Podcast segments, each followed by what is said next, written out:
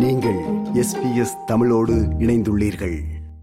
இலங்கையில் பல்வேறு அபிவிருத்தி பணிகளை இந்திய அரசு மேற்கொண்டு வருகின்றது. வடமாகாணத்தில் தொடருந்து பாதைகள் புனரமைப்பு மற்றும் விஸ்தரிப்பு திட்டம் வடக்கு கிழக்கு மற்றும் மலையகம் உள்ளிட்ட பல்வேறு பகுதிகளிலும் இடம்பெற்று வருகின்ற இந்திய வீடமைப்பு திட்டம் என பல்வேறு அபிவிருத்தி பணிகள் இடம்பெற்று வருகின்றன. ஏற்கனவே பல்வேறு அபிவிருத்தி திட்டங்கள் நிறைவடைந்துள்ளன. இவ்வாறான அபிவிருத்தி பணிகளில் முக்கியமானதாக யாழ்ப்பாணத்தில் அமைக்கப்பட்டுள்ள கலாச்சார மையம் பார்க்கப்படுகின்றது. இந்த கலாச்சார மையத்தினை அதிபர் ரணில் விக்ரமசிங்கே கடந்த பதினோராம் தேதி திறந்து வைத்தார். இந்த நிகழ்வில் அவர் உரையாற்றுகையில் எமது எழுபத்தி ஐந்தாவது சுதந்திர தினம் கொழும்பில் மட்டுமல்ல யாழ்ப்பாணத்திலும் கொண்டாடுவதற்கு நாம் தீர்மானித்தோம். இந்த வேலை திட்டத்தினை யாழ் கலாச்சார மத்திய நிலையத்தில் ஆரம்பிக்கின்றோம் என்றதோடு இது இந்திய பிரதமர் நரேந்திர மோடி அவர்கள் எமக்கு கொடுத்த பரிசு.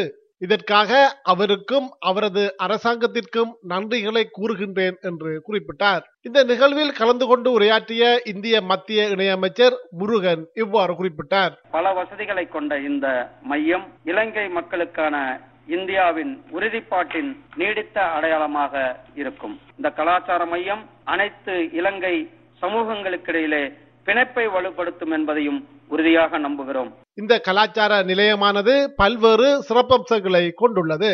இது தொடர்பில் நாம் இந்த திட்டத்தில் பணியாற்றிய பொறியியலாளர் கார்த்திக் அவர்களிடம் கேட்டபோது அவர் இவ்வாறு விவரித்தார். இந்த டோட்டல் பில்டிங்கோட வந்து ப்ராஜெக்டோட வேல்யூ வந்து ten point three million US dollar மொத்தம் இங்கே வந்து மூணு பில்டிங் இருக்கு. Museum building auditorium building learning tower building plus வந்து பப்ளிக் ஸ்கொயர். மியூசியம் பில்டிங் பார்த்தீங்கன்னா அந்த பழங்கால சிற்பங்கள் அதெல்லாம் வச்சு கலாச்சாரம் நம்ம கலாச்சாரத்துக்காக இந்த பில்டிங் வந்து யூஸ் பண்ணுறோம் அடுத்தது ஆடிட்டோரியம் பில்டிங் பார்த்தீங்கன்னா அங்கே வந்து கலை நிகழ்ச்சிகள் நடத்துவது. மொத்தம் வந்து அறுநூத்தி பதினாலு சீட்டு வித் சென்ட்ரலைஸ்டு ஏசி அடுத்து லேர்னிங் டவர் பில்டிங் பார்த்தீங்கன்னா அங்கே வந்து மெயின் அட்மின் ஆஃபீஸ் ப்ளஸ் வந்து அங்கே dancing classes studio classes cafeteria அப்புறம் வியூவிங் கேலரி எல்லாமே இருக்குங்க. ப்ளஸ் பப்ளி ஸ்கொயர் பப்ளி ஸ்கொயரில் வந்து பார்த்தீங்கன்னா ஃப்ளோட்டிங் ஸ்டேஜ் இருக்குது. அந்த ஃப்ளோட்டிங் ஸ்டேஜில் வந்து நம்ம வந்து ஓப்பனாக வந்து கலை நிகழ்ச்சிகள் நடத்தி கொள்ளலாம். மொத்தம் இருக்கிறது வந்து பன்னெண்டாயிரம் ஸ்கொயர் மீட்டரில் நாங்கள் ஆயிரத்தி இரநூத்தம்பது ஸ்கொயர் மீட்டர் கார்டனுக்காகவே ஒதுக்கியிருக்கோம். நம்ம வந்து இயற்கை வளத்தை வந்து வளர்க்கணுங்கிற ஒரு மெயின் திங்கிங்காலேயே நம்ம வந்து ஃபுல்லாக கார்டனை வந்து நம்ம இது பண்ணியிருக்கோம். இந்த ப்ராஜெக்டை வந்து டிசைன் பண்ணது பார்த்தீங்கன்னா மதுரை பிரேமத்திலக்க இந்த லேர்னிங் டவர் பில்டிங் வந்து இது வந்து மொத்தமா வந்து பதினோரு மாடி கட்டடம். முழு யாழ்ப்பாணத்தையும் வந்து மேலேந்து பார்க்கக்கூடிய ஒரு வசதிகள் அமைத்து கொடுத்துருக்கோம். பாத்தீங்கன்னா கிட்டத்தட்ட நீங்க வந்து ரெ- ரெண்டு பக்கமும் பாத்தீங்கன்னா கிட்டத்தட்ட ஒரு முப்பது கிலோமீட்டர் வந்து கவர் பண்ணி பார்க்கலாம். இந்திய அரசின் அன்பளிப்பாக வழங்கப்பட்டுள்ள இது போன்றதோர் கலாச்சார நிலையம் இந்தியாவிலேயே இல்லை என்கின்றார் பாரதிய ஜனதா கட்சியின் தமிழக தலைவர் அண்ணாமலை அவர்கள். உண்மையை சொல்ல வேண்டும் என்றால் இந்தியாவில் எங்கேயுமே இதை போன்ற ஒரு கலாச்சார மையம் இல்லை. சென்னையில இல்லை ஹைதராபாத்தில் இல்லை. பெங்களூர்ல இல்லை டெல்லியில இல்லை மும்பையில் இல்லை கல்கட்டாவில் இல்லை. எங்கேயுமே இதை போன்ற பதினோரு அடுக்கு இருக்கக்கூடிய ஒரு கலாச்சார மையம் இந்தியாவில் எங்கேயும் இது யாழ்ப்பாணத்துல யாழ்ப்பாண தமிழர்களுக்காக கட்டி கொடுக்கப்பட்ட கலாச்சாரம் மையம். இந்த பிணைப்பை இன்னும் உறுதிப்படுத்தக்கூடிய ஒரு கலாச்சாரம் எதிர்வரும் ஐந்து ஆண்டுகளுக்குரிய இந்த கட்டிடத்தின் பராமரிப்பு செலவுகளை இந்திய அரசு வழங்கும் என்ற போதிலும் கூட தற்போது இந்த கலாச்சார நிலையத்தினை புத்த சாசன சமய மற்றும் கலாச்சார அலுவல்கள் அமைச்சிடம் ஒப்படைக்கப்பட்டுள்ளதாக கூறப்படுகின்றது. இருந்த போதிலும் இந்த கலாச்சார நிலையத்தின் பராமரிப்பு மற்றும் நிர்வகிப்பு பணிகளை யாழ் மாநகர சபையிடம் ஒப்படைக்க வேண்டும் என பல்வேறு தரப்பினரும் கோரிக்கை முன்வைத்து வருகின்றார்கள்.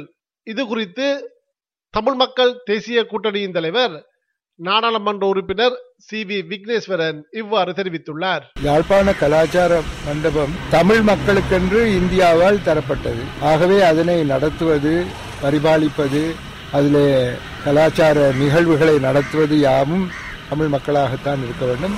அவர்கள் கையிலே அந்த அதனுடைய முழு பொறுப்பும் இருக்க வேண்டும். இதனை மத்திய அரசாங்கம் தன ஒரு க- கமிட்டி அமைத்து அங்கிருந்து செய்வது முறையானதல்ல. இது தொடங்கும் போது நான் மு- முதலமைச்சராக இருந்தேன். அப்பொழுதே இது மாகாண சபைக்கு வரும் என்ற என்றுதான் எதிர்பார்த்திருந்தோம். இப்பொழுது மாகாண சபை வலுவில் இல்லாதபடியால் அது மாநகர சபைக்காவது கொடுக்க வேண்டும். கடந்த வாரம் இலங்கை வந்திருந்த தமிழக இந்து மக்கள் கட்சியின் தலைவர் அர்ஜுன் சம்பத் யாழ்ப்பாணத்தில் செய்தியாளர்கள் மத்தியில் பேசுகையில் இதனை வலியுறுத்தியிருந்தார். இப்ப இங்க யாழ்ப்பாணத்திலே இந்திய அரசாங்கம் கட்டி கொடுத்த இந்த கலாச்சார மையத்தை இன்னும் கூட எங்களுடைய வேண்டுகோள் என்னன்னா இதை வந்து இங்க இருக்கிற இந்த நகரசபை கிட்ட ஒப்படைக்கும் அதன் மூலமாக இந்த கலாச்சார மையம் இன்னும் மேம்பட வேண்டும். இந்த கலாச்சார நிலையத்திற்கு அதிபர் ரணில் விக்ரமசிங்க சரஸ்வதி மண்டபம் என பெயர் சூட்டியிருந்தார். இதற்கு யாழ்ப்பாண பண்பாட்டு நடுவம் என பெயர் சூட்டப்பட வேண்டும் எனவும் இந்திய அரசின் நன்கொடையின் கீழ் நிர்மாணிக்கப்பட்ட இதனை யாழ் மாநகர சபையிடம் வழங்க வேண்டும் எனவும் கடந்த வாரம் இடம்பெற்ற யாழ் மாநகர சபையின் அமர்வில் ஏகமனதாக தீர்மானம் நிறைவேற்றப்பட்டுள்ளது. இந்த தீர்மானத்தை முன்வைத்து யாழ் மாநகர சபை உறுப்பினர் சொலமன் சு. சிறில் அவர்கள் மாநகர சபை அமர்வில் உரையாற்றும் போது இவ்வாறு குறிப்பிட்டார். யாழ்ப்பாண மாநகரனுடைய காணியிலேதான் அந்த கட்டடம் கட்டப்பட்டுள்ளது. இப்படிப்பட்ட வரலாற்று பெருமதிக்க இந்த கட்டிடத்தை பராமரிக்கின்ற பொறுப்பு அது பராமரிக்கின்ற நடவடிக்கை எல்லாம் யாழ்ப்பாண மாணவர்களுடைய கைகளிலே கிடைக்கப்பட வேண்டும்.